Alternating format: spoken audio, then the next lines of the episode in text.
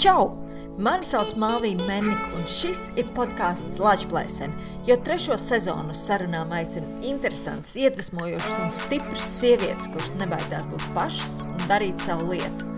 Katra saruna man personīgi ir milzīga iedvesma, un ceru, ka tev arī. Tā, halo, Latvijas-Plēsena! Trešās sezonas 13. sērijā. Man liekas, ka manai šodienas viesnē ir tik piestāvta sērijas numurs 13. Um, nu, pie manis šodienas ciemos ir lieliskās iespējas karaliene Sabīna Mekmana Ābela. Sabīna ne tikai vada, un es to domāju visos iespējamos veidos, sākot ar biznesa daļu un beidzot ar pašu iespējas procesu, um, savus iespējas darbnīcu lūste, bet arī, nu, labi, tagad man laboji, ja tā nav, bet man liekas, ka tā ir grafikas katrs pasniedzēja. Mhm.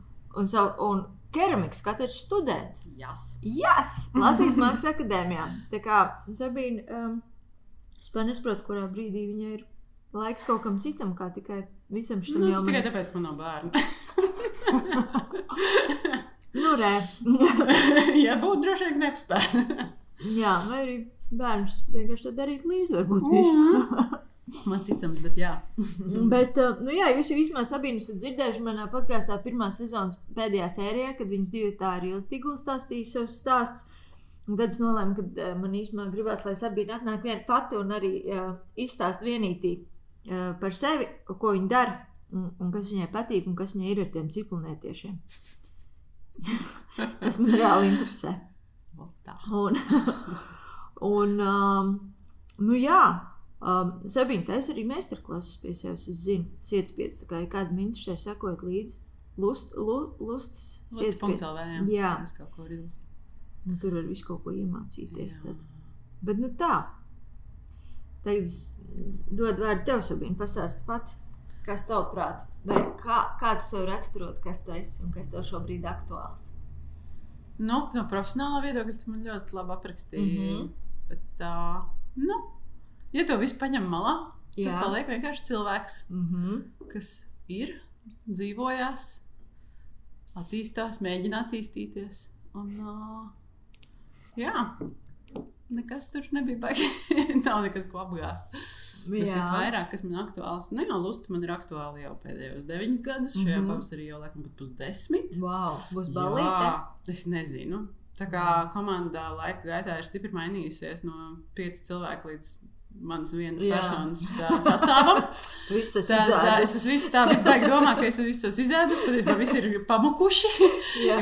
Es absolūti labprāt gribētu kādu no savām partnerēm apakaļ, bet tas tā vienkārši dzīvē nenotiek. Mm. Bet, uh, jā, Lūdzu, protams, viena lieta, bet jā, akadēmijas darbiņš arī jau ir piektais gads. Laikam, Wow! Mm -hmm.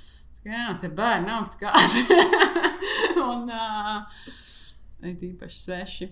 Uh, jā, tā, nu jā, nu, mēģinu tam visam paralēli arī reāli nodarboties ar mākslu. Mm -hmm. Tad, kad ir ko teikt, tad radīt darbus par tām tēmām, kas man ir aktuāls. Jā. Nu, jā, kaut kā tā.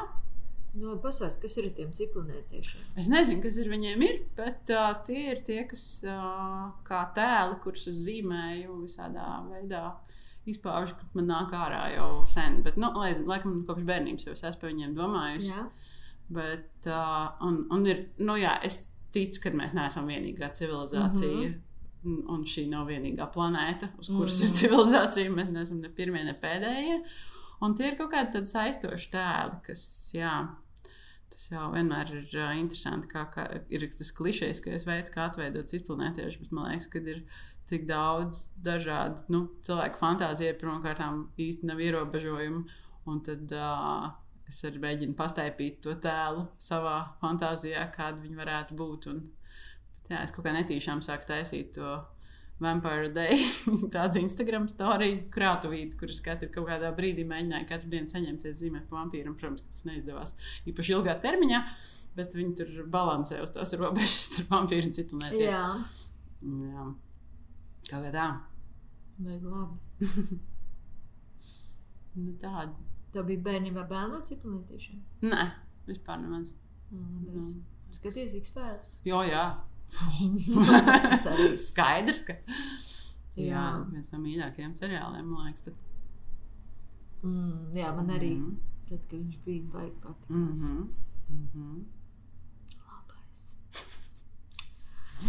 Nu, labi. Un, bet, nē, nu, labi, pastāstot, tu vēl esi arī studenti pati. Nu, jā, tā ir tāda. Es to saucu par nu, vienu no dārgiem hobijiem. nu, jā, kaut kā aizrāvos. Patiesībā mani aizrāva.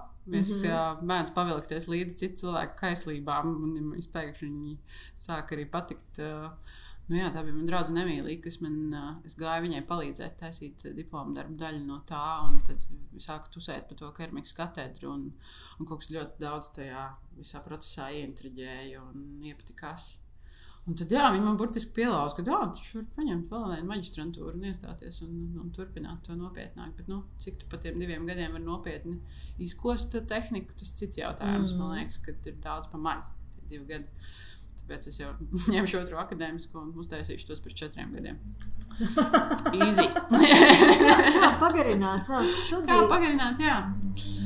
Mierīgi. Tieši tā. Um, un, un, un.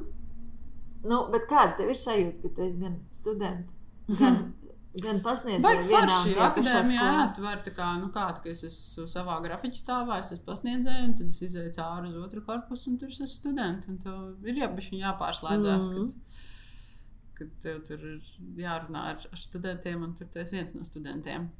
Jā, Bišķi, jo, nav, jo nav- tev nav pasniedzēji ir tev kolēģi tāpat laikā. Jā, kaut kādā ziņā, jā.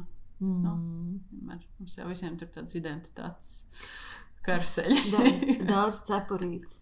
Daudz aprīts, daudz kurpīts. Tieši tā. Ļoti, Nav nekas problemātisks. Es neesmu ne pirmā, ne vienīgā, ne pēdējā, kas iet šādu ceļu un Mm. paralēli kaut ko pasniedz un studē. Vai tur strādā pat vēl kaut kādā amatā. Ir taču Mm. daudz. Tā kā, jā, Tev patīk būt pasniedzējai. visnotaļ. Man liekas, ka uh, mācot uh, jauniešiem to tehniku, viņi man māca daudz citas lietas, ko es Mhm. nekādā citā veidā neapgūtu.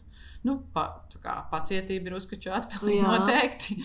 Un kaut kāds tāds vispār skats uz dzīvi, kas man nedaudz jaunākiem cilvēkiem interesē.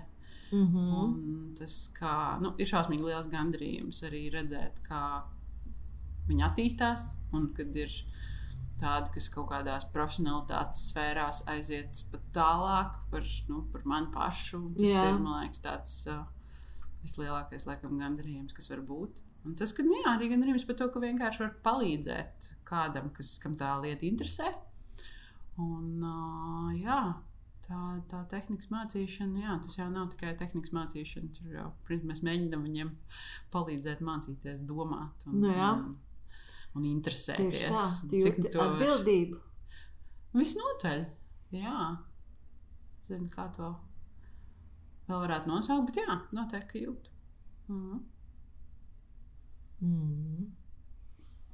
Jā, inčīgi. Es domāju, kāda ir tā sajūta, ka tu, ka tu veido prātus.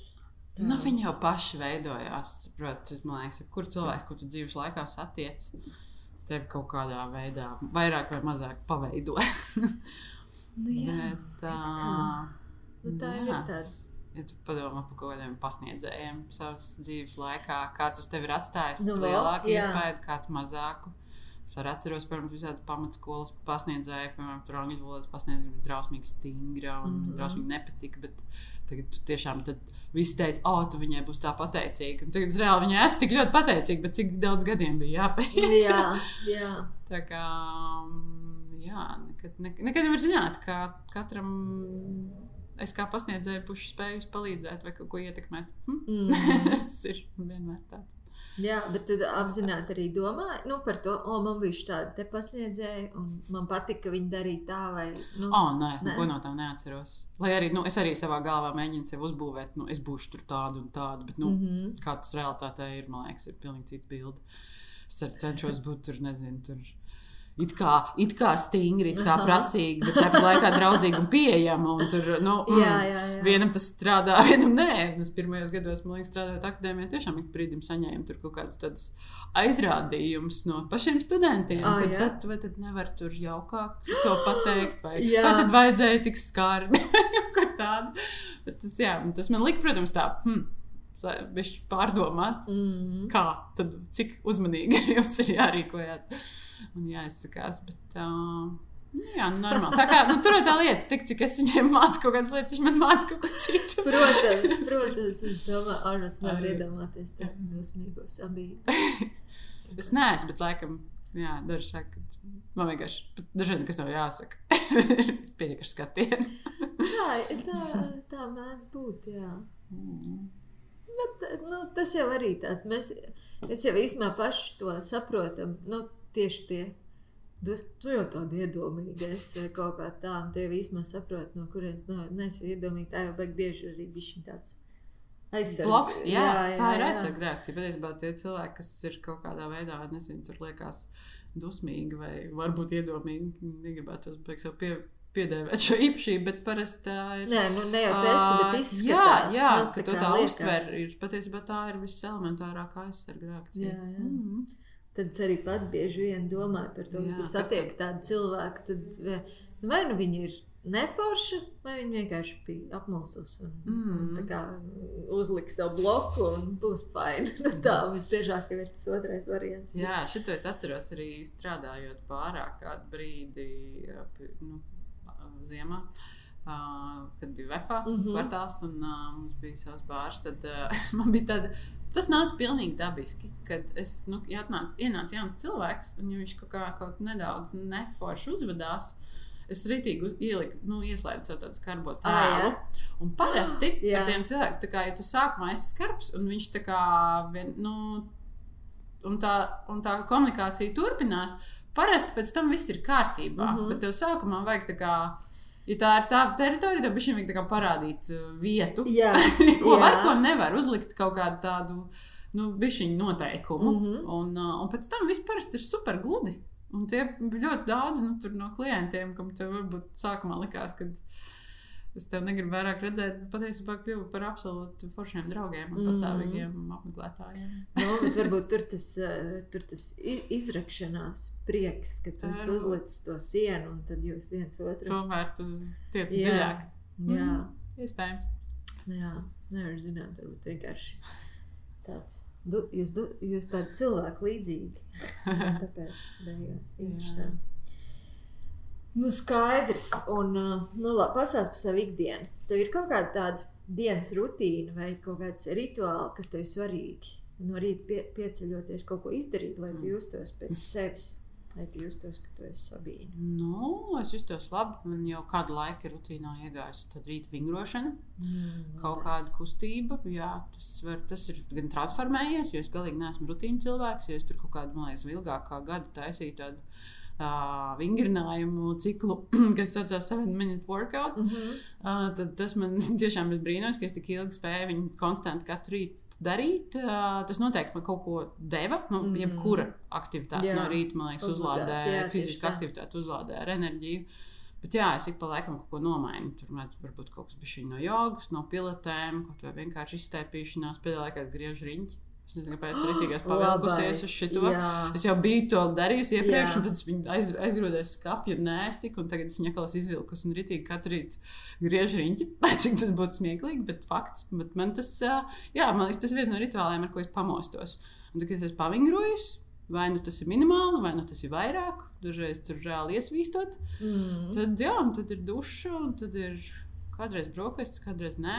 Un tad tā diena var sākties. Bet katrā ziņā tas fiziskais dod tādu foršu lādiņu. Tas noteikti. Jā, no rīta tā enerģija ir tāda, ka to gribās darīt. Vakarā es nevienmēr varu saņemties uz kaut ko tādu. Jā, Tie var tā izskrien no rīta, vai ne? Pārsvarā, jā. Jā, vakarā es gandrīz nekad. Kaut gan Mhm. citreiz vakarā ir forši, jo īpaši Mm. vasarā, man Mhm, liekas, ka jā. vasaras vakar gaisa ritīgi. Bet, uh, bet jā, nu zini kā, tas tāds, tas jau ir tāds, uh, tad vajag Tā tomēr. saka, kad ir enerģija, tad vairāk, un uz vakar tev ir piši jānomierina. Nu jā, nu jā, nu jā. Bet, uh, nē, nu arī tīri, man liekas, tāds ikdienas, nu tagad man domāt, o tā, kad es tagad iešu skriet, vai es esmu pietiekami pēdusi, vai es esmu pietiekami nepēdusi, vai es Mhm. neesmu. Nu, tā, Mm -hmm. Daudz grūtāk no rīta piecēlties. Jā, tu esi tīrs, tāds Jā, neko jā, skaidrs. vēl. Un tad, tu vari, tad, jau, un tad ir arī forši tas sajūta, ka tu jau no rīta esi kaut ko labu padarījis. Jā, Un tas ir jā, tāds mini gandarījums, ka tu jau esi izdarījis sev kaut ko labu. Tieši tā. Jo, nu, jā, tur kādu brīdi mēģināju meditēt no rīta. Tas arī kaut kā Jā. nav, ir, nav tik sanācis ilgākā posmā. Bet, uh, jā, tad, kad tad izdari kaut kādu labu lietu, tad jau tu tā kā esi nu, samaksājis nodokli dienai. Tieši tā, man liekas, ka tas ir ļoti, ļoti labs veids, kā, kā izdarīt to, ka tu esi kaut ko izsvītrojis no tā to-do lista tajā dienā. Un man liekas, ka tas ir perfekti. Es tieši to pašu vienmēr, jā, es visiem saku, ka no rīta to izdara. Un tas sports, lai arī liekas, o, tur jāsaņemās kāds tur katru rītu sabiedrību, saņemies. Tas ir super viegli, jo Jā, īpaši, ja tu zini, kas tev jādara. Nē, man arī tad, kad sāk noķert to pēcsajūtu, labo, tad jā. tas vienkārši tu zini, ka ja tu to Mm. neizdarīsi, tu justīsies sliktāk, ja Mm. izdarīsi, tu vienkārši jutīsies labāk. Tas tā Mm. kā iet dušā. Nu. Mhm. Loģiski, tu pēc tam jūties labāk. Tā kā Jā. vienkārši izdari. Jā, jā, tieši Jā. tā. Un forši. Mm. Oh, nu labi, pastāst par savu bērnību. Kur tu Mm. izaugi un kāds tu biji bērns? Un tu zināji jau, par, ka tu gribi kļūt par sietspējas karalieni. Jā, es izaugu Rīgā. Es esmu Rītīgs Rīgas bērns, ā, Purciem rajonā. O! Man bija Privāta māja ar dārzu, un es esmu vienīgais bērns. Man nav māsu un brāļu. Un, ā, jā, kaut kādā ziņā tas droši vien ir ietekmējis manu raksturu. Bet ā, jā, nu tas, ka es ā, gribēšu pievērsties mākslā, laikam man bija skaidrs. Tas, kad nebija tā, ka ā, otrajā klasē, kad man prasīja, ko tu gribētu kļūt, es teicu, ka pa sietspiedēju tas būtu jocīgi. bet, ļoti Bet man uh, konkrēts. lielā mērā man ir jāpateicās laikam vecmāmiņai, kas man ļoti agri sāka vest uz izstādēm, uz mm. -hmm. muzeju. Es atceros, ka mēs gājām regulāri, viņai vienmēr ir interesējusi māksla un kultūra, uz teātris izrādēm un tam līdzīgi. Nu, protams, varēja tas ievirzīties jebkurā sfērā, bet tieši tāda vizuālā māksla man ir. Es biju jā, no tiem bērniem, kas diezgan sēž un tur zīmē un glazno. Mm. Diezgan agri laikam man varēja kā, atstāt ar to. Jā, kaut kādā posmā bija arī sports. Bija šķiņš, kurš 4-5 gadus spēlēja basketbolu. Tas bija gara. Nu jā. es esmu joprojām. Tas bija gara, gara jau kaut kādā pirmajā klasē. Un tad atnāca vienkārši treneris. Un tur bezmaz vai Mm. pirmās sastāvs pēc auguma. Tad pirmās piecas meitenes TTP. Tā kā paspēlēja tur, un tas pilnīgi noteikti nāca par labu. Jo man liekas, ka ir superīgi, ka kaut kādā jaunā vecumā ieliek kaut kādu, ka tu neesi tīzlis pa lielam, ka tev ir kaut kāds O, Nu, pamats ielikts, jo man liekas, tie, kas nu, tie sēdētāji un e- ekrānā blendēju paudzē, Viss uh, varētu, nu, tiem ir liekas, daudz grūtāk pēc tam sevi turēt kaut Jā. kādā labā fiziskā formā. Jā. Man liekas, tiem, kas ir, kam ir tas pamatiņš, kas kaut kādos tīņa gados un tur 20 Jā, bišķiņu gados viennozīmīgi. ir sportojuši, vienmēr to nu, jūt arī vēlāk. tas ir reāli. tā. Tajā brīdī tā arī likās tāda teorija, ka, oh, ir labi, tur sākt sportot, tur agri, bet, uh, nu, man liekas, tagad es to tiešām sapratu. Tas līdzīgi kā tām skolotājām, ka tev teica, šito tu novērtēsi. Jā, jā, jā, ļoti reāli jā. arī novērtēja. Ja? Tieši tā. Tā kā tas tā ir. Bet jā. Jā. jā, tad vienā brīdī paralēli basketbola nodarbībām es sāku iet tādā zīmēšanas uh, studijā. Mhm. Un uh, šit, man liekas, tas nāks atkārtošanās no tās vecās intervijas.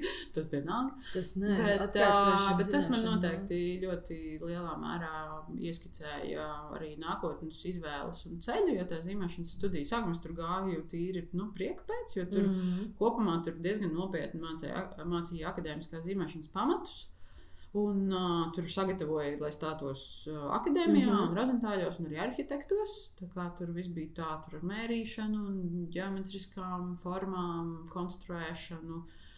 Uh, un, uh, jā, tad uh, vienā brīdī man palika pa grūti basīt ar zīmēšanu savienot, mm -hmm. tad es Mhm. reāli nosliecos uh, tajā virzienā, kas ir saistīts ar mākslu. Un tad, jā, tad joka pēc arī pavelkoties tai pašai Emīlijai līdzi. es uh, rozīšos. Man baigi patika, jo no purcēm vidusskolas, laikam, laikam es tur jutos bišķiņ kā outsiders Mm. tajā skolā, un tad iestājos rodzīšos, es biju friks starp frikiem, un Ah, mēs jā. jutāmies, laikam, visi labi viens ar otru. Jā, tas Daudz ir labāk. Tā svarīgi, kā, man jā, pēc tam, pēc rozīšiem jūties tāds, ne, ne, Latvijā ir tāda bišķiņa dilēma, ko tālāk, un tas ir absolūti tāds skaidrs, eh, nu, dilēma, jā, nav tiem, kas jau tur ir sapņojuši absolūti savu dzīvi saistīt ar mākslu. Bet man tas nebija super skaidrs. Jo Mm. tagad nu, man ir tāda jocīga pretreakcija. Laikam tas arī mm, ir izveidojis to, ka es nespēju dar darīt tikai vienu darbu, vai mm Mhm. -hmm. nodarboties kaut kā tīri ar kaut kādu tādu vienu profesiju. Mm, kad jā, ja es ilgi kaut kam ļoti koncentrējos, tad man pēc tam vajag no tā, tā kā attiekt. Mm. Nu, Mm, kaut kā mhm. līdzsvaroties. Un tad arī pēc rozīšu beigšanas likās, ka varētu savu ļoti interesēja daba un bioloģija. Un likās, ka es varētu stāties biologos, bet, protams, ka nebija tik labas tās pamatzināšanas, lai to nopietni turpinātu. Un, tad, protams, ka tā bija akadēmija. un Tur bija tā arī, es jau kaut kā te minēju, tā bija tā laimes spēle, kurā nodaļā stāties, jo viss tur ir tik daudz. Un tad tā bija reāla lapiņu vilkšana. Es atceros, tas absolūti var vizualizēt to brīdi, stāvot uh, pie galda studijā ar kaut kādiem draugiem apkārt. Es sarakstīju uz lapiņām, kurš varētu būt tas Ā, jā? stāties. Apgriezu un teicu to, ko es izvilkšu. Tur es arī sniegšu dokumentus iekšā. Jo tas burtiski tikai dienā pirms tam. Nu, vai te, pa, pa tajā pašā Oh, dienā, kad tev ir jā. jāsniedz tie papīri, lai nu, saprastu, ka nevajadzētu gadu izlaist, nu, tur vajadzētu turpināt mācīties. Un, jā, un tas bija funkcionālais dizains, kurā es nomācījos pirmo gadu, un pēc tam uzreiz jau agri sapratu, ka ir jā, jāpāriet uz grafikas katedru. Un, uh, tur tad es arī pabeidzu gan bakalaura, gan maģistrus, un tur bija ļoti forši. Tā ir arī tā nodaļa, kurā es tagad strādāju. Mhm. Tu uzreiz pēc Jā. studijām sāki strādāt? Nē, negluži. Pagāja sāku gadi 6, 7. Oh. Jā, Wow. tad es nostabilizēju un darbojos Lustē. Mm. Un pēc tam, jā, man kaut kā tur, tur man draudzene strādāja par metodiķu, un viņiem tajā brīdī, patiesībā tas, ka grafiķiem ir savs iespējas darbnīca, ir lielā mērā students nopelns. Jā, Viņi paši savāc parakstus un saprot, ka viņi wow. grib savu, nu, tā kā savus iespējas darbnīcu, jo tā ir nu, viena no tādām tehnikām, kas ir absolūti vēl joprojām lietojama, ņemot vērā to, ka liela daļa grafikas tehnikas ir ļoti senas un, un kopumā tikai mākslinieki ar viņām kaut ko Mhm. dara un ļoti minimāli tas ir kaut kādā veidā. Normāli cilvēku dzīvē iesaistīts pakalpojums, tur nodrukāt, nezinu, ofortu vai, vai kaut ko tādu. Tā kā, jā, šī ir viena no tehnikām, kuras reāli tiek pielietot arī komercdarbībā. Mm. mm. Un tad, jā, un es sāku strādāt, jā, viņam vajadzēja kādu, un tur laikam nebija pat baigi daudz apsvērumu, ko aicināt. tad es esmu, protams, priecīga, bet tā lielā mērā arī bija tāda apstākļa sakritība, ka man jau bija pietiekama zināšana un pieredzes bāze, kad es varēju to sākt dot tālāk. Mm. Ja es varbūt nebūtu tos gadus nostrādājusi lustē un to visu uzkrājusi pamazām, tad arī diez vai būtu jēdzīgi Jā. to darīt. Nu, jā. Nu, kas tev bija uz tām lapiņām rakstīts? Kāda bija varianti? Funkcionālais dizains, grafikas katedra un uh, gleznotāja. Mm. Es varu arī gleznot. jā. Gleznoju tāpat, nu, pēdējā laikā gan varbūt mazāk. Bet jā, savām, saviem mākslas projektiem man patīk uh, kombinēt tehnikas un uh, jaukt tur. Im, improvizēt ar gleznošanu un ietspiedu uz robežas, vai mm. absolūti tās miksēt kopā. Tā kā, Tā. Baigi. Tā no purciem. Bet, nu, labi, privāti māja. Tas jau bija. Jā, man tas toreiz arī gluži- dzīvojot tur, nu, tā, kā, nu, tā bija mans ģimenes māja, Jā. ir vēl joprojām. Un, un likās, ka dā, nu, tas, tas zaļais dārsts, lai arī kā, nu, diezgan rī, Rīgas Jā. centrā, gan Diezgan drīz. centrāli, Diezgan jā. centrāls, tas tāds ielu krustojums, bet tomēr tur ir zaļi koki. Un likās, ka es varēšu dzīvot, nu, es dzīvošu tikai tādā privātā mājā visu savu dzīvi. Jā. Protams, bērna tā domāšana, tā utopiskā, ko oh, es nevarēšu nekad šo ne pret ko mainīt. Protams, kad ātri, un pēc tam, kad es pārvācos uz dzīvi VFā, es jutos tur vēl daudz mājīgāk. Nu, tā kā tas bija, tas Ā, bija jā? tāds klikšķis, nu tad es sāku Mm. mm. dzīvot jau kopā ar savu šī brīža vīru. Un, uh, un tas, jā, vai nu tā sadzīve, vai tā nu, atdalīšanās no ģimenes, no, no vecākiem. Jā, Tad savējā. Sā, sākās tā kā jā, tā pieaugušā cilvēka dzīve, un tad tu jūti, tā kā, jā, tu kontrolē to, kā, to savu telpu, tā ir tevis veidot telpu. Un Mm. tad likās daudz, daudz mājīgāk. Bet, jā, tāds stāsts. Mm. Tev ir kāda recepte, kad tev viss izbisīja? Kur tu? No kā tu iedvesmojies, lai atgrieztos? Jo es pieņemu, ka tajā ar to, cik tu daudz dari, kad uznāk brīži, kad, kad Jā, man liekas, pilnīgi organiski. Tad, kad ir tā kā liekas, ka baterijas ir nosēdušās, man ritīgi prasās pabūt, iz, vismaz izbraukt vai uz vienu dienu ārā pie dabas. mm -hmm. Jo man viss ikdiena lielākoties nu, ir šeit, pilsētā. jā, jā, jā. Un, un tad, uh, jā, tas ir tas, ko man absolūti prasās. Mm. Kad Forši tās varbūt tur ilgāks laiks, kaut kāds vairākas dienas. Vasarās ir lieliski kaut kāda izbraukuma ar laivām, dažreiz ar nakšņošanām. Un, ja tu vari pamosties pie kaut kādas ūdenskrātuves un nopeldēties. Un tas, nu, tas man liekas, nu, tāds mans perfektais rīts ir pamosties un nopeldēties. Un, un, un vienkārši jā, tas ir absolūti labākais lādiņš, mm. lai noskalotu visas pilsētas putekļus un visas ikdienas rūpes un sajustu sevi nu, tā, tuvu dabai un, uh, un, un rītīgi labi. jā. Tā ir mana recepte. ļoti labi recepte. Vasarā. Es arī vienmēr Nu, saku, ne tikai vasarā, arī nu, jā, nu, peldi, jā, protams, vasarā, bet arī jā, var jau kādreiz arī tajā augstā ielīst. Jā, tu lien. Es šogad pamēģināju pāris reizes. Nu, ne tikai, nu, jā, man tas interesē, protams, tas tik drausmīgi trendīgi. Jā, jā, Bet, man nu, interesē. arī jā. nu, es ieg- es iegāju Ziemassvētkos. Un es to varu izdarīt tikai no rīta. Es nevaru iztēloties, ka es tur kaut kādā pēcpusdienā pēkšņi Bet, jā, man ir tas tā, tā rīta, tāds. tīrums, tā enerģija. Tu neesi, mm. jā, Mhm. tu neesi sev neko nodarījis vēl. Bet, jā, es iegāju Ziemassvētkos, un tad kaut kad janvārī vēl. Nav tik traki. Tur ir tie elpošanas vingrinājumi, ka tu, ar ko tu vari palīdzēt, lai nesalst tik ļoti āda. Mhm. Bet, nu, es ne, nu, jā, es nekam ne, neesmu nekāds ne tuvu rodim, bet uh, kaut kas tajā ir, jo noteikti tas baigi optimizē organismu un uh, tas noteikti kaut ko dod un baigi dzīvā sajūta. Jā, tam jā, ir, jā. nu, tā, oh, ir ritīgi. Nu, jā, noteikti, jo tur jau arī adrenalīns ieslēdzās, un tad O, tu jā. vienkārši. Un man to laikam vajag, jo pēdējā laikā es neko baigi ekstrēmu nedaru. Jā. Tas ir veids. Jā. Ar- Mhm. Pabraukt pa čaki ielu ar velospēdu. O, jā. Ja gribas. Jep. jā, arī brīvības jau dara. Brīvīs jau arī dara, jā. Tā kā- par arī baronēls veloceliņš. Nu, tur bija. tur ķipa, tu jau kā jūties, ka tev tur, tev tur pienākās būt, bet droši tur nav. Nē, tas tā. Man pietrūkst. Tiem, kuriem ne, nav laika aizbraukt, ielīst augstā ūdenī, pabraukāt vēl spēt. Nu, bet Latvijā ir tāda li liela ietspiedēja komūna. Daudz jūs esat tādi kolēģi. Oh, es nezinu, kas ir daudz, bet vispār kāds bariņš ir. Jā, sākot darboties ar lusti, arī bija baigi forši, kas nāca iepazīt. Nu, bija iespēja iepazīt tādus uh, jau, uh, kas šajā sfērā ir darbojušies tur ļoti, ļoti daudz gadus. Pārsvarā tādus vīriešus ar savām darbnīcām. Mm. Liela pieredze, kas par laimi bija uh, pietiekami atvērta, lai dalītos ar savām zināšanām. Jo mēs tur tādas meitenes no akadēmijas, kas ir iespēja drukājuši tikai mākslas projektiem, Jā, to jā, jā. realitāti, ka tev reāli tur ir jānodrukā pa, pasūtījums, saskārāmies. Nu, tā varbūt sākotnēji diezgan skarbi. Ar, nu, pēc akadēmijas tā nav tāda baigā zināšanu bāze. Es man liekas, tagad cenšos studentiem daudz nopietnāk mm. -hmm. to mācīt, nekā es to sākotnēji pati iemācījos. Tā kā jā, kaut kāds bariņš ir ar sietspējas darbnīcām. Daudzas ir, nu, li lielākā daļa ir tās, kas pilda pasūtījumus. Mm Mhm. -hmm. Katrs specializējās uz kaut ko, varbūt uh, vairāk vai mazāk. Kāds ir vairāk tekstilu drukā, kāds vairāk kaut kādas papīra lietas. Mm. Um, bet, nu jā, Lūsis ir vienīgā, kas pie sevis uzņem cilvēkus. Ar, uh, nu, mēs saucamies atvērtās iespējas darbnīca. Tieši mm Mhm. -hmm. to tas sevi arī ietver.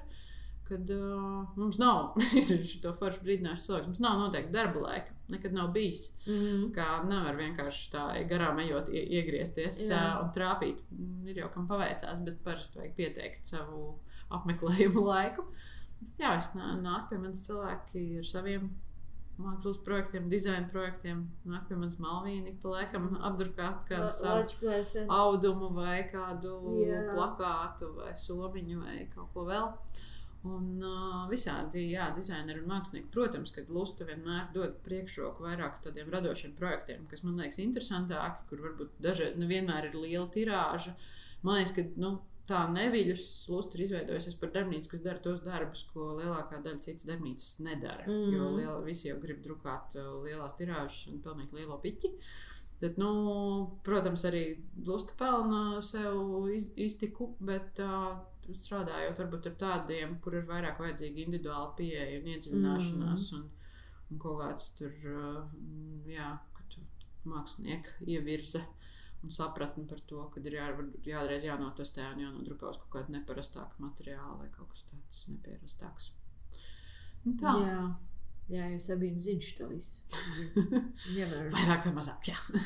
nu, es domāju, ka tev jau tā zināšana bāze ir tāda, ka droši vien arī varētu izdomāt kaut kādas lietas, ne pat tad, ja tev nav bijusi pieredze viņām. jā, nu, pa, jā, jā, gadās ik pa laikam.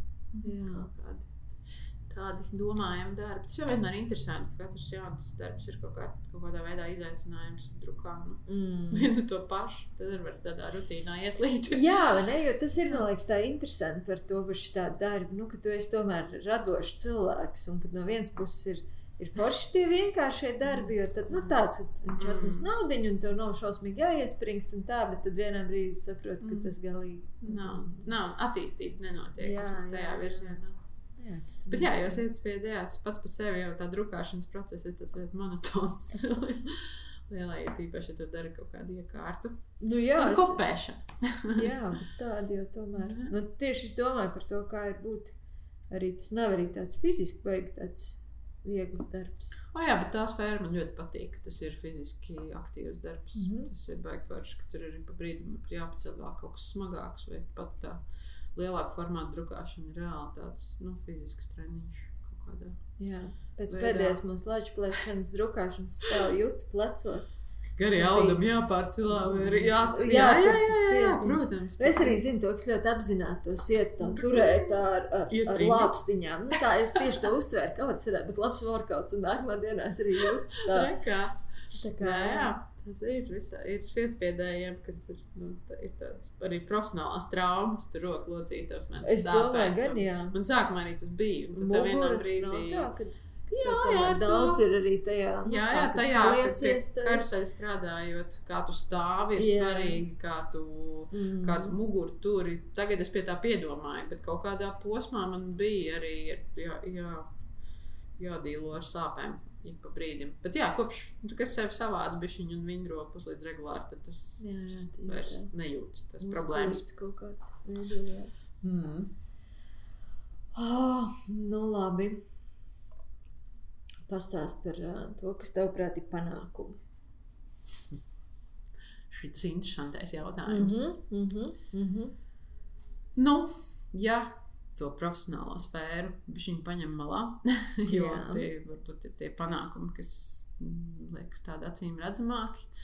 Bet, uh, manuprāt, panākumi ir tāda ikdienas prieka vai laimes sajūta, mm, sevis apzināšanās, apz, apzināta dzīvošana, ka tu zini, kas tu esi un kāds tu esi, un mm. pazīstot sevi, var arī daudz labāk, man liekas, uztvert tos, kas ir apkārt. Mm. Kaut kā tā. Mm. Nu, tāds, jā, spēja. Arī man liekas, ka panākumi ir arī, ka tu nu, iemācīties sevi neuztvert tik šausmīgi nopietni. sevi nedzīvi. Oh, jā. Oh, jā. man liekas, ka jā, man, tas ir tas, ko, pie kā es liekas, pēdējā laikā, nu, ko es ko es interesējos un mm -hmm. mācos. Un ir uh, kaut kā, jā, nu, kā iemācīties ieņirkt arī bišķiņu par mm -hmm. to, ka mhm. mēs te esam tagad. Baigi ilgi mēs te nebūsim. Un, mm. Palielam tas to vajag tā, varbūt bišķiņu vieglāk ņemt. Jā. Es arī tieši pēdējā laikā domāju par šito. Man liekas, ka vienmēr labs tāds veids ir, ir padomāt par to, vai pēc kaut kāda laika tas tā tava šodienas problēma būs vēl aktuāla, Jā. vai tev viņa liksies problēma, vai neliksies. Un tad ir droši vien tas tāds. Tās ir dažas tās vērtības, kas man liekas, kas ir tiešām vērtības, ka tu paliec vecāks, un mm. tad tu, mm. tev ir ar ko salīdzināt. Jā, ka tu vari kādreiz mm, atceroties kaut kādus savus dzīves posmus, un kaut kas, kas likās šausmīgi svarīgs, un kaut kāds baigais, tur baigā problēma, vai kaut kāds baigais pavērsiens, notikums, cik tas viss patiesībā ir bijis mazsvarīgi. Mm. Un tad, jā, tad arī tā. Tas palīdz kā, jā, ikdienā uztverot kaut kādu labu ziņu, mm. vai sliktu ziņu, vai kaut kādu pārmaiņu. saprast, cik tas var būt nopietni vai nenopietni. Mm. Jā. Tas, tas ir jā, tā, mums tāds. Man liekas, arī tādā kontekstā, pasaules kontekstā, ir ļoti interesanti padomāt par mūsu balto cilvēku problēmām, kādas mums ir. Nu, tādas, Jā, nu, tas ir pie tās apziņotības. Man liekas, ka tu nu, jā, apzinājies, ko tu dari. Mm. Un, un Mm. kāds tu esi un kā tu attiecies pret cilvēkiem sev apkārt. un Mm. Cik tu esi atvērts un, un cik tu māki neapvainoties. Jā, Mm, Tā. Tu māki Māk ne- neapvainoties. Ne, man liekas, ka vēl līdz galam nē. Bet tas, ka, man liekas, pirmais solis ir, ka tu apzinājies tajā brīdī, Jā. kad tu, piemēram, esi tajā apvainošanās stāvoklī vai kaut kādā dusmu vai aizvainojuma stāvoklī. Un viens tik tu atpazīsti to, tu, mm -hmm. jau Mhm. vari uzreiz ar to strādāt. Jā, tad jā, tikt ar jā, to galā. Un man liekas, ka kopš nu, pēdējā laikā es noteikti tiek ar šīm varbūt kaut kādām negatīvām emocijām galā daudz labāk nekā pirms kāda laika. Mm. Kā tad jau kaut kas notiek, kaut kāds Jā. progress notiek. Jā, jā. Mm. Nu, labi, tagad ir laiks ieslēgt uh, lielīšanos. Tev Oh, oh. būs, šitā būs tava terapija. Tagad, tagad tev ir jā, jālielās. Pastāst par kaut kādu savu pēdējā laika, tādu lažplēsens mirkli. Ka tu esi, nu, ka tu tā padomā, jē, Sabīna. Labais. Nu, bāc. Nu, jā, jā, jā, šis tev uzdevums ļoti svarīgs šobrīd ir. Es zinu. Ak, Dievs. Tev ir jāizdomā. Tāpēc, ka, kā, man liekas, ka viens ir. Nevajag, ne, nevajag noteikti kaut kādu lielu notikumu tādu. Bet, uh, bet man liekas, ka dažreiz mums aizmirstās par to, ka, ka īstenībā mēs esam rītīgi forši. Nu, tā citreiz tu dari to savu ikdienas lietu, un tā viņa liekas tik pašsaprotama, ka tev neliekas, ka tajā ir ielikts vispār kaut kāds. Uh, Nu, ka citam cilvēkam tas būtu pilnīgi neiespējami, vai cits cilvēks vienkārši nespētu. Šādu lietu es varu iztēloties tikai kādā profesionālajā sfērā, bet man liekas, ka daudz lielāku panākumu vai lielu darbu es esmu izdarījusi, nezinu, tur pārvarot kaut kādas savas personīgās krīzes. Mm -hmm. nu, kaut kādas attiecību krīzes, ka tu tiec ar, nezinu, galā ar kaut kādu konfliktu vai ar. Uh, Nu, vienkārši, jā, nu, jebkurās ir gan draugu, gan, gan ģimenes, gan dzīves partneru attiecībās, var pienākt brīdis, kad kaut kas nav gludi un, un tu esi kaut ko palaidis garām, vai kaut kas Mm nav tik viegli. Un, un tad, jā, savākt to un pareizi noreaģēt. Un, uh, es nevaru pateikt, pareizi vai nepareizi, man liekas, nav tas tāds jocīgs jēdziens. Jā. Bet, uh, nu, tā kā jā, iedziļināties pietiekami un, un, un savākties un uh, izrunāties mm. gal galā. Man liekas, ka tas ir. Uh, jā, muļķīgi, man liekas, to tagad nosaka par kaut kādu lāču plēsenes cienīgu darbu, bet man liekas, ka es, es, man šobrīd tā varbūt, jā, varbūt pārāk atklāta lieta, ko teikt publiski, bet man liekas, ka uh, attiecību krīzes salabošana un pavēršana daudz. Es, tam, tam krīzēm jābūt. Tas ir absolūti dabiski, bet, jā. ja tu Jā. māki to ņemt kā kaut kādu pareizu, nu, kā, kā mācību, mm -hmm. kā Mhm. zīmi, ka tev kaut kas ir jāmaina, Jā. kaut kam ir jāpievēršās, tad man liekas, tas ir, tas ir baigi labi, ja māki ar to beigās uh, visu sastrādāt tā, ka tas tālāk ir pozitīvi un, un labi Jā, man funkcionējoši. Mm -hmm. Man liekas, ir forši ja izdodas to izdarīt laicīgi, pamanīt mm -hmm. Mhm. to. Jo citreiz, mm -hmm. nu, tā kā, kad, um, kad, jā, kad ir tur tāds Jā, nu, skaidrs. Nu, labi. Nu, tas, kad, nu, jā, kad uzzinātu, ka tā labi, es jau savu vakardienas krīzi uztaisīšu par savu lāčplēsenes Aiziet, jā. gandarījumu. Tu Mhm. zini, ka tai izstādē nebūs finansiāla atbalsta, bet tu viņu taisīsi vienalga tāpat. Jā, Bet- jā, jā. Bet labi, es to vēl neesmu izdarījusi. Tā kā Bet šis ir tikai viss solīts tajā virzienā. Bet tu pateici to skaļi. Jā, Un tā, es- līdz ar to man atkāpšanās ceļa nav, bet es arī nevienā brīdī netaisījos atkāpties. Tieši tā. Ļoti Tā labi. kā, jā, ja tu spēj nu, kā, atļauties realizēt savu absolūti personisko mākslinieku ideju arī bez nekāda fonda. Jā, precīzi. Jā. Ļoti labi. Ļoti labi, Es to to varu. pateici. Protams, ka tu to vari. Un, Jā, jā. uh, jā. Ir Yes. arī- Ir arī daudz citas, kas to var, bet katrs to var savā veidā. Protams.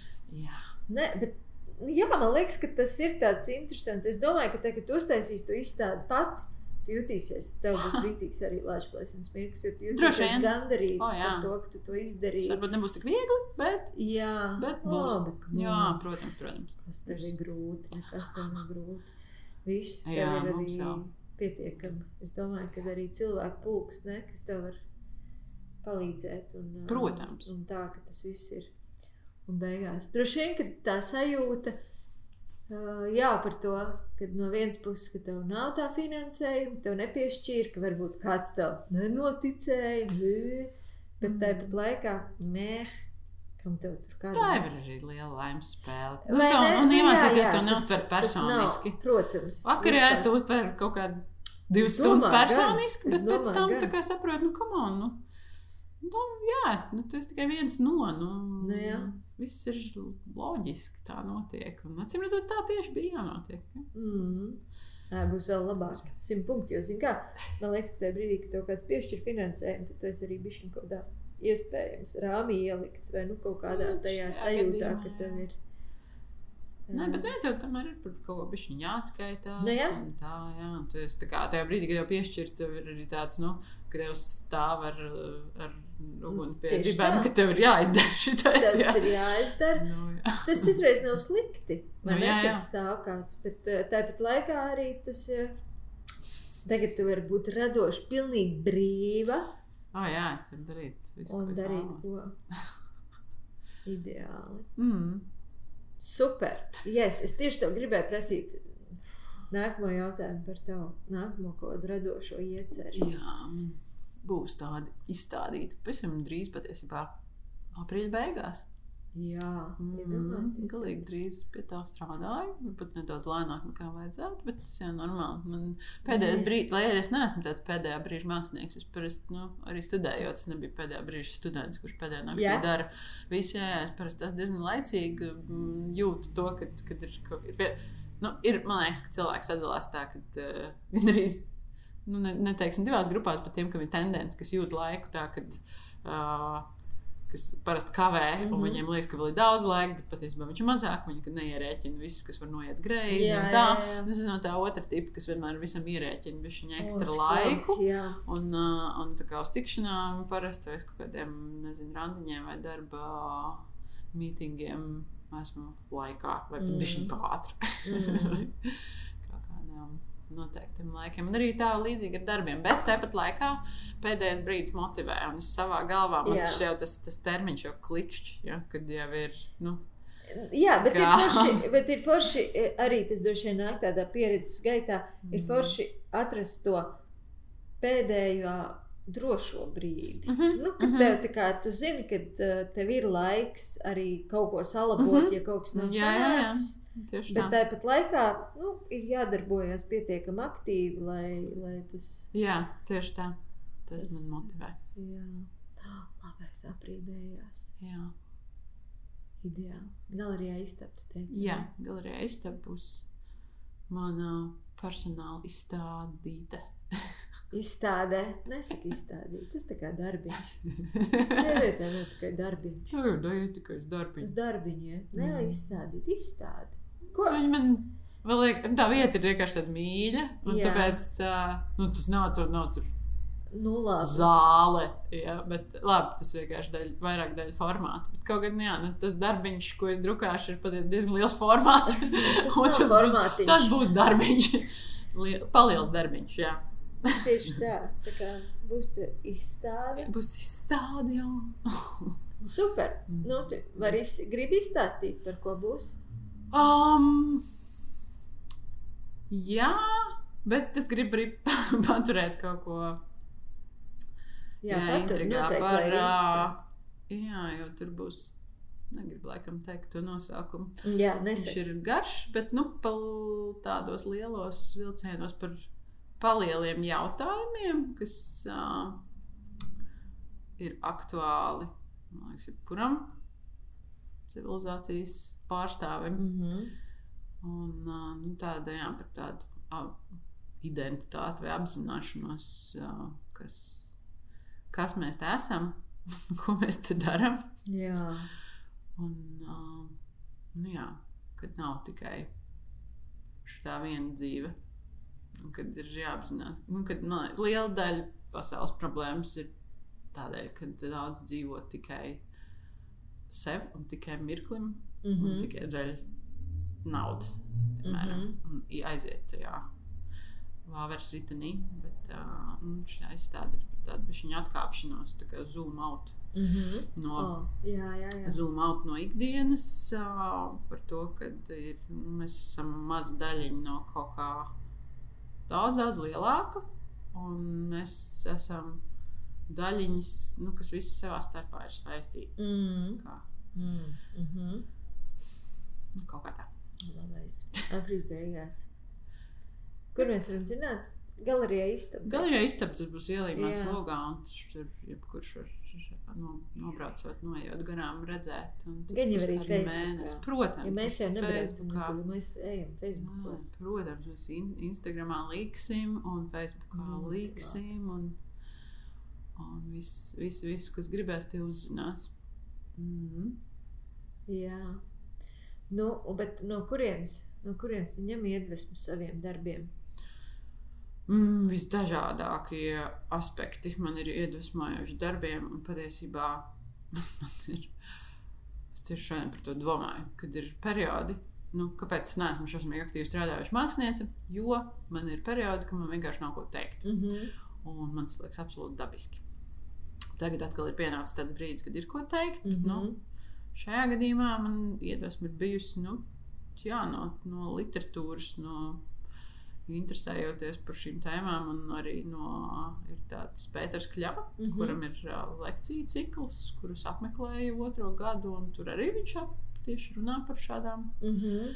šādām lietām, kā reinkarnācija un, uh, un nāve. Un, mm. -hmm. uh, Nedualitāte un vis kaut kādi vēl nopietni jautājumi. Un, uh, jā, principā sākums šai izstādes idejai bija par to, un tas, laikam, tas dzinulis pirmais bija tā sajūta, ka tu sāc uh, uzzināt, mācīties par kaut kādu lielu tēmu, un tu uh, sāc apzināties, cik milzīgs ir tas zināšanu kopums, kas stāv vēl nu, tev priekšā, ko tu gribi saprast, un tu vēl nesaproti. Bet tā milzīgā mulsuma sajūta mācoties. Man liekas, ka kaut kas tāds nu, tā kā stāvēt kraujas malā mm. -hmm. vai, vai vienkārši lidot debesīs. Kaut kas tāds absolūti. Es to kaut kā sevī ļoti filtrēju un izjūtu tieši to šo sajūtu. Bet, jā, tāpat laikā iepriekšējām izstādēm, nu, jā, kā jau vizuālā māksla ir, un arī vizuālā uztvere jā, cilvēkam var būt uh, no visdažādākām lietām. Man pa, iepriekšējā personāla izstāde bija par, kas saucās Nāves zem ūdens.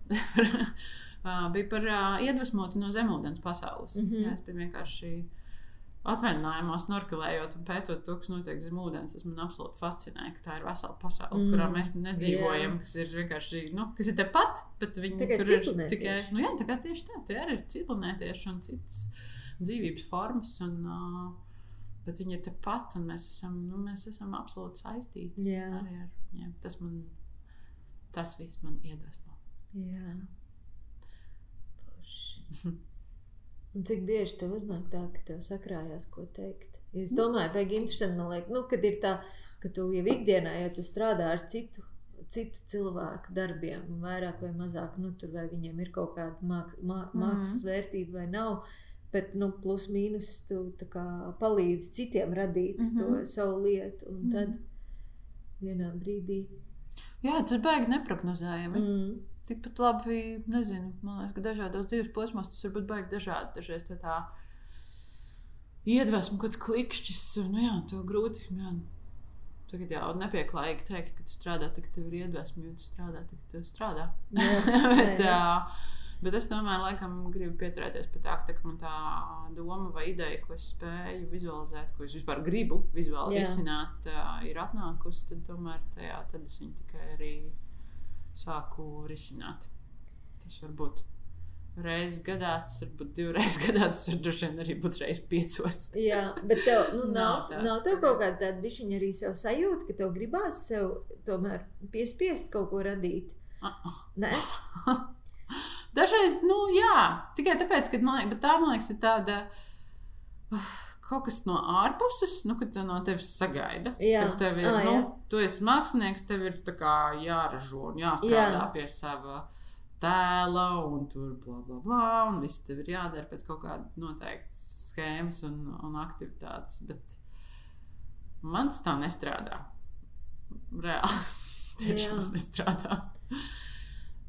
Nu jā, jā, jo es domāju par to, ka man liekas arī ar to, ka tu ikdienā, jo tev tas darbs tāpat ir daudz. Nu, Droši vien, un- jā, ja man būtu varbūt viņš mazāk, varbūt es varētu domāt vairāk par kaut kādu jaunu radu. Nu, droši vien, kad ir tā, ka mans kaut kāds reālais darbs man ir, viņš arī nozadzis to Mhm. mākslinieku profesiju. Jā, jo es domāju, ka Tas ir absolūti normāli. Mm. Es to apzinos. Mm. Bet, uh, Jā, man liekas, citreiz radošums arī ir tāds muskulis, kur vajag trenēt. Nu, tā kā kuram Jā. vajag kaut kādu, dažreiz vajag sev. bet tāpat laikā man liekas, ka man, man brīžiem kaitina māksla vai jaunrada, kas ir taisīta nu, tādā tajā Tā, treniņa nu, rezultātā. Ja, jā. tu jūti, ka tur nekā nav. Nē, tā ir Ka gan tur ir jā, ka taisnība. tur, jā. nu, ka tu, nu, tehniski cilvēks pierāda jau kuru reizi, ka viņš var izdarīt šo. Ja, bet, nu, ir, jā. Nē, nu, tas jau nu, labi, diskutējums. Diskutējums viens otrs ir tas, jā, nē, nu, bet viens jau ir tas, ka tu radoši, bet labi, nav jau tā, ka tu nedarītu neko, tu zīmē. Ciklinieks ir. Tas nav arī tā, nu, kad nav jau tā, ka tu tikai drukā lāču plēsēms un pat neko, nu, tā. Tikai es spiestu drukāt manēju džusi. Jo pat arī kaut kādas Protams, ka tā nav. Dabūt tos mazumus. Jo man liekas, ka jā, jā, jā tas jau tāds kaut kāds grūti dažreiz sevi. Ja, ja, nu, ja tas grūti, nu, tas radošums jau prasa enerģiju. Man liekas, vienkārši tā ir šausmīgi individuāla lieta. Es ļoti, nu, kaut kādā ziņā apbrīnoju, cienu māksliniekus, kas ir šausmīgi aktīvi strādājuši, kas nevar nosēdēt malā, mierā, kam ir tas dzinulis. Iekšā man vienkārši nav. Viņš varbūt tik uh, nemierīgs. Mm. Varbūt es esmu pat par sevi tāds pišķiņš mierīgāks cilvēks, kam nav sajūta, ka es ko nokavēšu. Droši vien, kad es jau kaut ko nokavējis. Nē. Bet, uh, nu, tad tam, kāpēc ne? Nu, jā. Nē, bet nu, jā, tas jau tieši man liekas, ka bi- tas ir tieši tas, ko teicu, ka citreiz tie, kur arī pārāk daudz rāda, tad man liekas, pēc bieži tur sāk parādīties tas, ka tur nav gluži bijis līdz galam, ko teikt, vai nu, kaut kā tā. Mhm. Varbūt tā. Nu, jā. Tev ir dzīvē kāda sieviete, kas tev iedvesmo tavējā lāča plēsē kādu. Hmm. Nu, vispār jau ir vairākas, vairākas draudzenes. Nu, tāda sieviete, kas zina, ka tādā lielākā griezumā ir iespaidojusi manu dzīvi. Tāpat zīmēšanas skolotāja Laila Bogustava. Bet tā, tagad arī mana mamma. Mans daudz foršas, talantīgas draudzenes, jā, kā mm.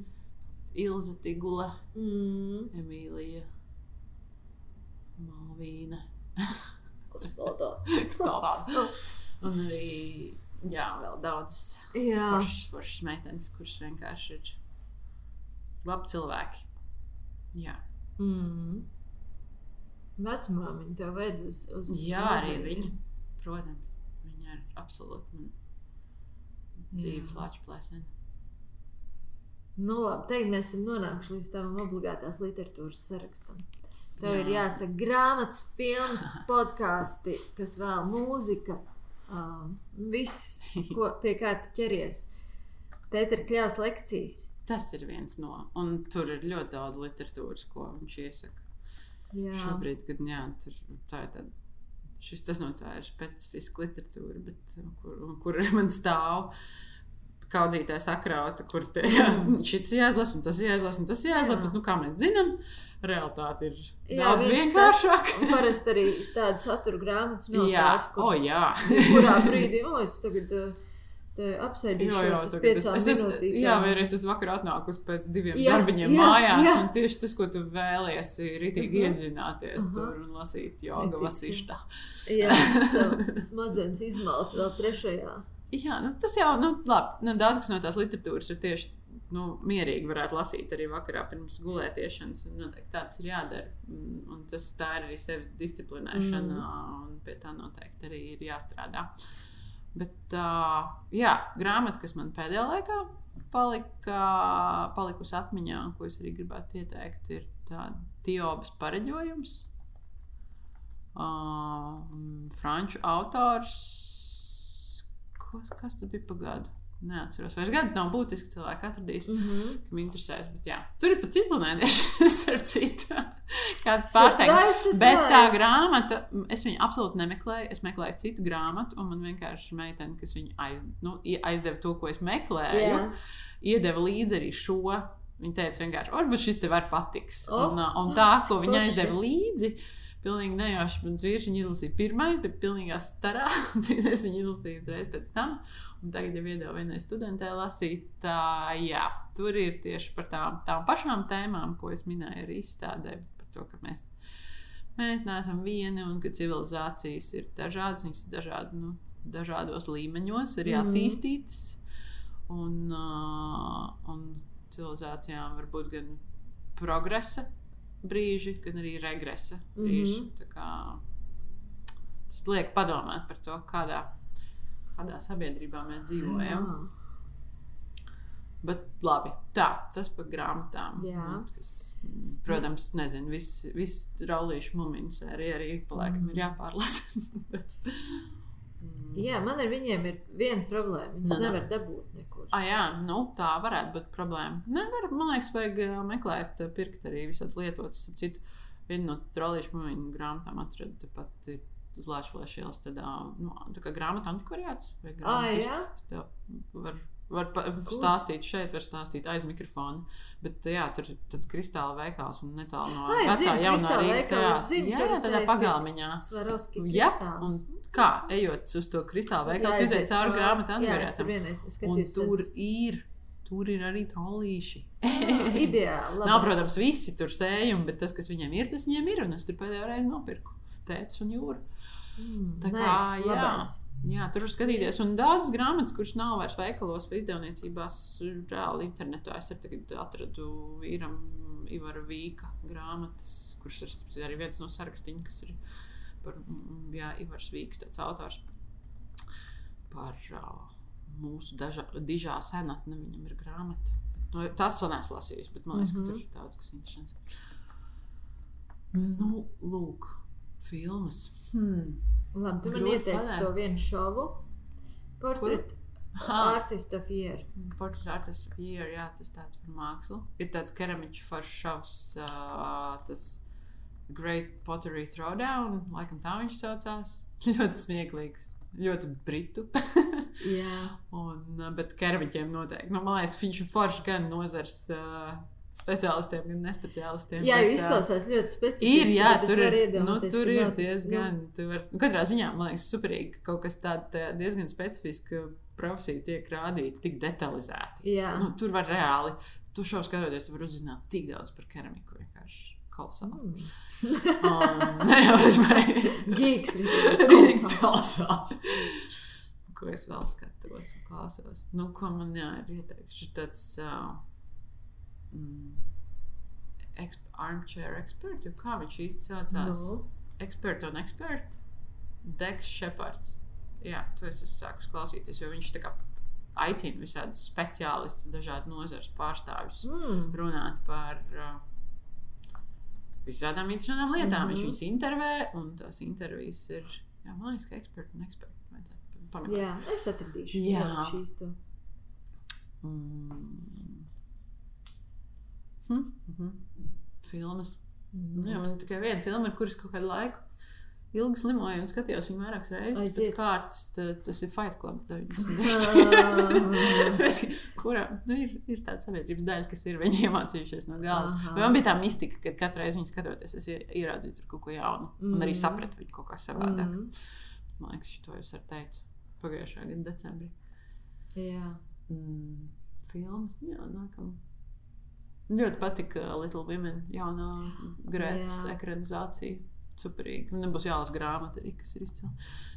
Mm, jā, tā man ir ļoti patika. Mm. Skaisti bija. Mm. Nu, cik X-File. tu gribi? O, jā.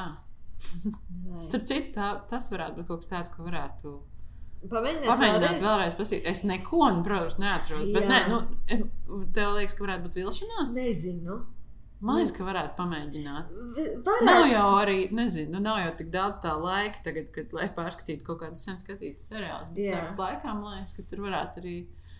Bet viņi varētu būt ok. Jo tāpēc, ka tomēr tur tas, eh, tas tāds varbūt tas kaut kā. Es man liekas, kaut kādus, bet tas bija arī kaut kāds gadus atpakaļ. Es sāku skatīties. Atceries, bija tāds seriāls Nikitā. O, jā. Ritīgi patika.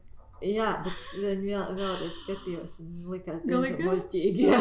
Tā varētu būt. Man šitā, man šitā ir ar draugiem. Nu, Mhm. Tieši pēdējā laikā, nu, cik reizes tur ir jau redzēts, bet kaut kādos 20 bišķiņu gados. Nu, viņš ir, protams, ļoti izklaidējuši, un tieši tāds viņš ir, ir domāts. Bet pēdējā laikā, ja tu tīri izklaides pēc, es atveru Jā. kādu draugu sēriju, lai noskatītos vakarā, tur vienkārši čilam. Mm. Mhm. Tas viss liekas tik stulbi. Jā, Ej, tu nost. Vai ne? Jā, Tā tā ir laikam, kaut mēs, ar, nu, izaudz no Mm. kaut kādas vērtības sistēmas, vai tajā, kā tas, kā tas tiek pasniegts.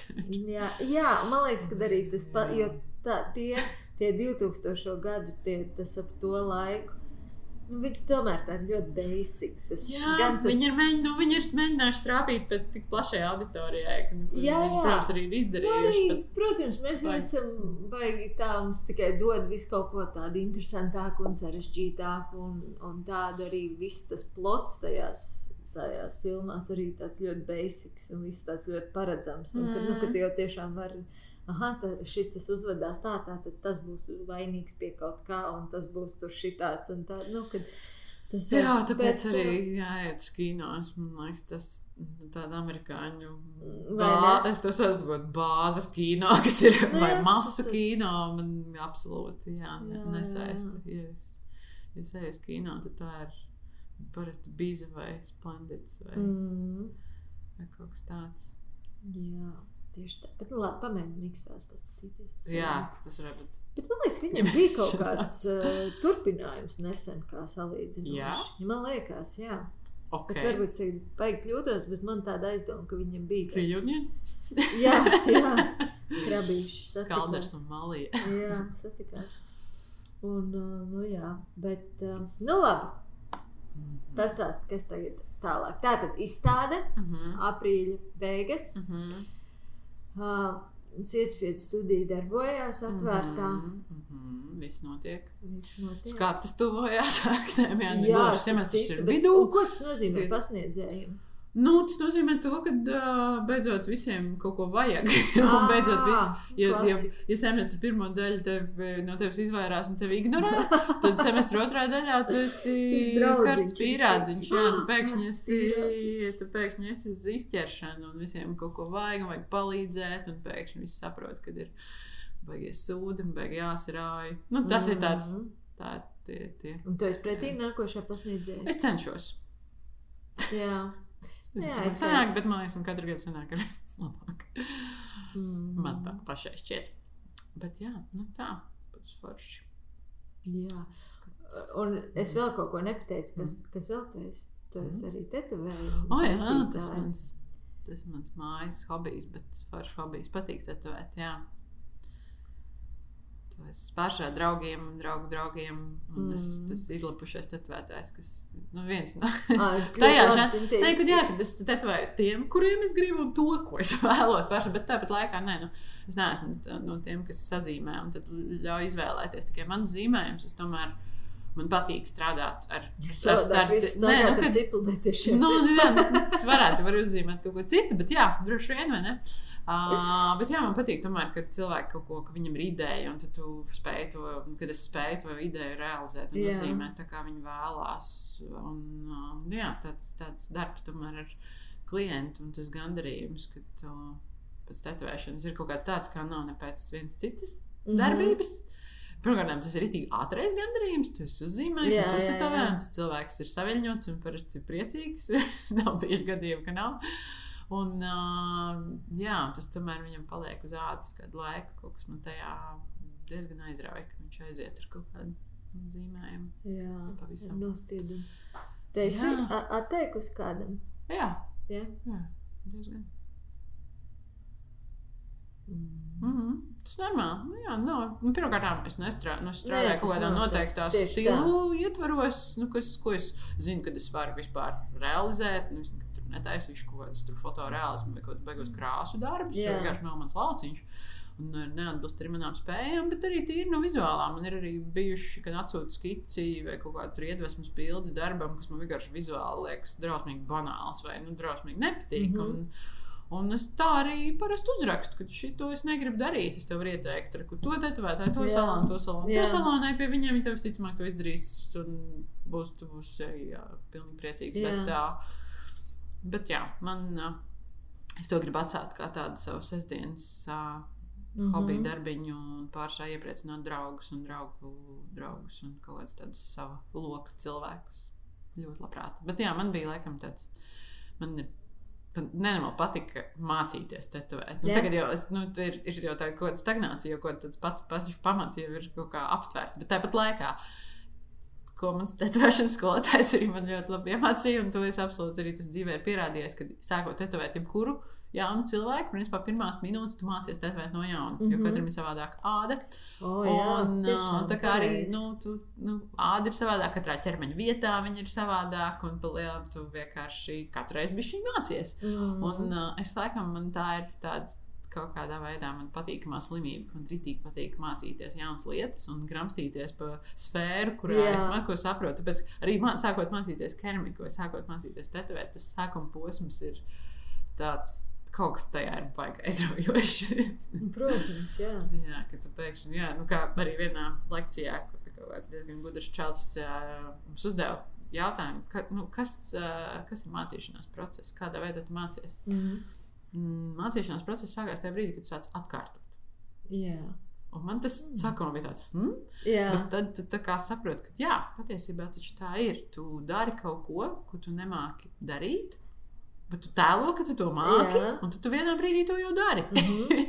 tas ir mācīšanās Jā, un tu, tu aizmirsti. Jā, bija, arī, arī kaut ko mācoties no galvas vai kaut ko Nē. iegaumēt. Tas ir šeit ir varbūt vairāk par tādām praktiskām lietām, bet arī par tā kā, lai tu kaut ko saprastu vai iemācītos praktizēt. Tu vienkārši Jā. sāc Nē, nu, arī praktizēt. par kaut kādām zināšanām, nu Mhm. tādām. Mhm. Par to, kā tu zini, cik daudz to cietinātāju tai krāsai jāpielē, lai mans leču plēsens Vai ne? nenomazgājās. Jā. Un nenomazgājās, es Un- pārbaudīju. Nu, re. Vismaz Arī tā zilā. Kolosāli. Jē, labas ziņas. Labas ziņas, tā kā tā. Nu, super! Mhm. Milz paldies tev, lai tev ir spēks ā, šitajās te studentu pa, panikas laikmēs tagad palikušajās priekš. Mm. Jā, tagad jau ir semestris vienkārši puse, laikam, apmēram. Tagad vai iet otrajā pusē. Bet baigi, tur jau ir kaut kādas dažādas tās skatas, ne? Ir, ir viens jau kaut Nē, kur nē, visiem ir kopā aprīļa vidū, beigās, kur viņš tur šogad iekrīt. fantastiski tieši, Tieši pirms tā- īstenībā. Jā, jā, jā, es būšu, es, es šoreiz tajā panikā, ne, bet pēdējā brīža sindromā ar viņiem dalīšos. Absolūti, es varēšu personificēties ar šo Ah, stresu. Bet ļoti labi. Dažreiz ir labi, kad ir tā, jā, tāds jā, jā, tādi tev viss čupiņi. ir un tad- čupiņā un kopā, un pēc tam, ah, Jā. Un, un šitādiem darbiem arī parasti forši, kad viņiem ir tieši kaut kāds tāds uh, laika beigu datums. Nu, tā kā tāds expiry dates, ka tu zini, ka tajā datumā tev būs izstādē atvēršana, un līdz tam tas jāizdara, un tad Citu variantu nav. citu variantu nav, un tad tu zini, ka, lai cik grūti būtu, tas beigsies pēc tik un tik dienām, Tad piemēram. pievērsīsies kaut kam citam. Mm, gulēšanai. Brīvdienām, lai ko tas sev ietvertu. Aizbraukt dabā. Jā, tu noteikti gribi, un tad būs pavasaris. Jā, tieši būs ma maija brīvdienas garās, un tad tu varēsi. Jā, mums jau kā pasniedzējiem jau vispār ir tas superīgais faktors, kad beidzās skatas, un tad vēl tur ir diplomu Jā. darbi. Un tad viņas neredz līdz septembrim. Starp citu, ne? tas ir tas, jā, es kā, nu jā, tad to pasniedzēju būšana arī smieklīgi. Man kaut kad mamma bija minējusi, kad viņa. Tā kā, tas, ka, laikam tas ir varbūt viņas kaut kāds nepiepildītais sapnis, ka viņa gribēja kļūt par pasniedzēju. Tas jau varētu būt skolotāja. Kaut kādā, Jā. es nezinu, kurā brīdī, Jā. kaut kādām pārdomām par profesijas izvēlēm. Un es domāju, nē, tādā gadījumā vienkārši. Un tagad es spēju ļoti novērtēt to, ka tur tāds darbiņš arī baigi foršs. Mm. Tu pieķeries saviem studentiem? Reti. Bet jā, ir tādi, ar kuriem vienkārši ir forša uh, komunikācija. Tie Loģiski kļūst par tādiem Mm. tuvākiem bišķiņ. Mm. Tā nē. Jā. Bet ir baigi interesanti izsekot, ja kā redzi kaut kādā pirmajā kursā, tad viņi redz līdz pat maģistrantūrai ilgāk. Baigi tā. Vai Tas, to progresu novērot ir superīgi. Jā, jo patiesībā jau, man liekas, ka tas ir nu, labi, jebkurā tādā attīstības posmā, jo tā, tās izmaiņas notiek. Bet tāds students, man liekas, ka es nezinu, kā ar mākslas akadēmiju, tur jau tomēr iet studēt pārsvarā tādi, kuriem jau iepriekš ir bijuši kaut kādās uh, Pārsvarā. Mhm. uh, mākslas vidē vai Mhm. vidusskolās, un tad jau tur tomēr nav arī viņas tik daudz Latvijā, ka tev galīgi. Bet, nu jā, citur, man liekas, pilnīgi es nezinu, es atbraucu 18 gadu vecumā uz Rīgu dzīvot. Mhm. Kādas bija tādas vispār vienkārši šeit smieklīgi. Un tā, kad īsumā tajos kaut vai pirmajos trīs, četros bakalaura gados tas ir riktīgi izmainās. Tas gan cilvēks, gan arī droši Jā, tas jau ir tāds absolūti aktīvs Mm. mm. attīstības posms Mm. mm. dzīvē, jebkuram. Jā. Nav ko tu darīt. Un tu esi tam klāt, pēc forši. Jā, tur ir patīkami redzēt. Nu, labi, ideāli. Super. Paldies, tev, ka tu atradi laiku pie manis atnākt. Paldies tev! Šis bija jauki. Jā, ļoti forši gaidām tavu izstādi. Um, sapņojam, ka tu varētu kādreiz uztetuvēt kādam, bet arī Ah, nē, tie, kam interesē, lai raksta. Labi. Es iespēju studiju darbojos, students strādā, viss beigas forši un Sabīna Ingro no rīta. Ideāli. Yeah. Paldies, Sabīna, paldies, klausītāji! Čau! Čau!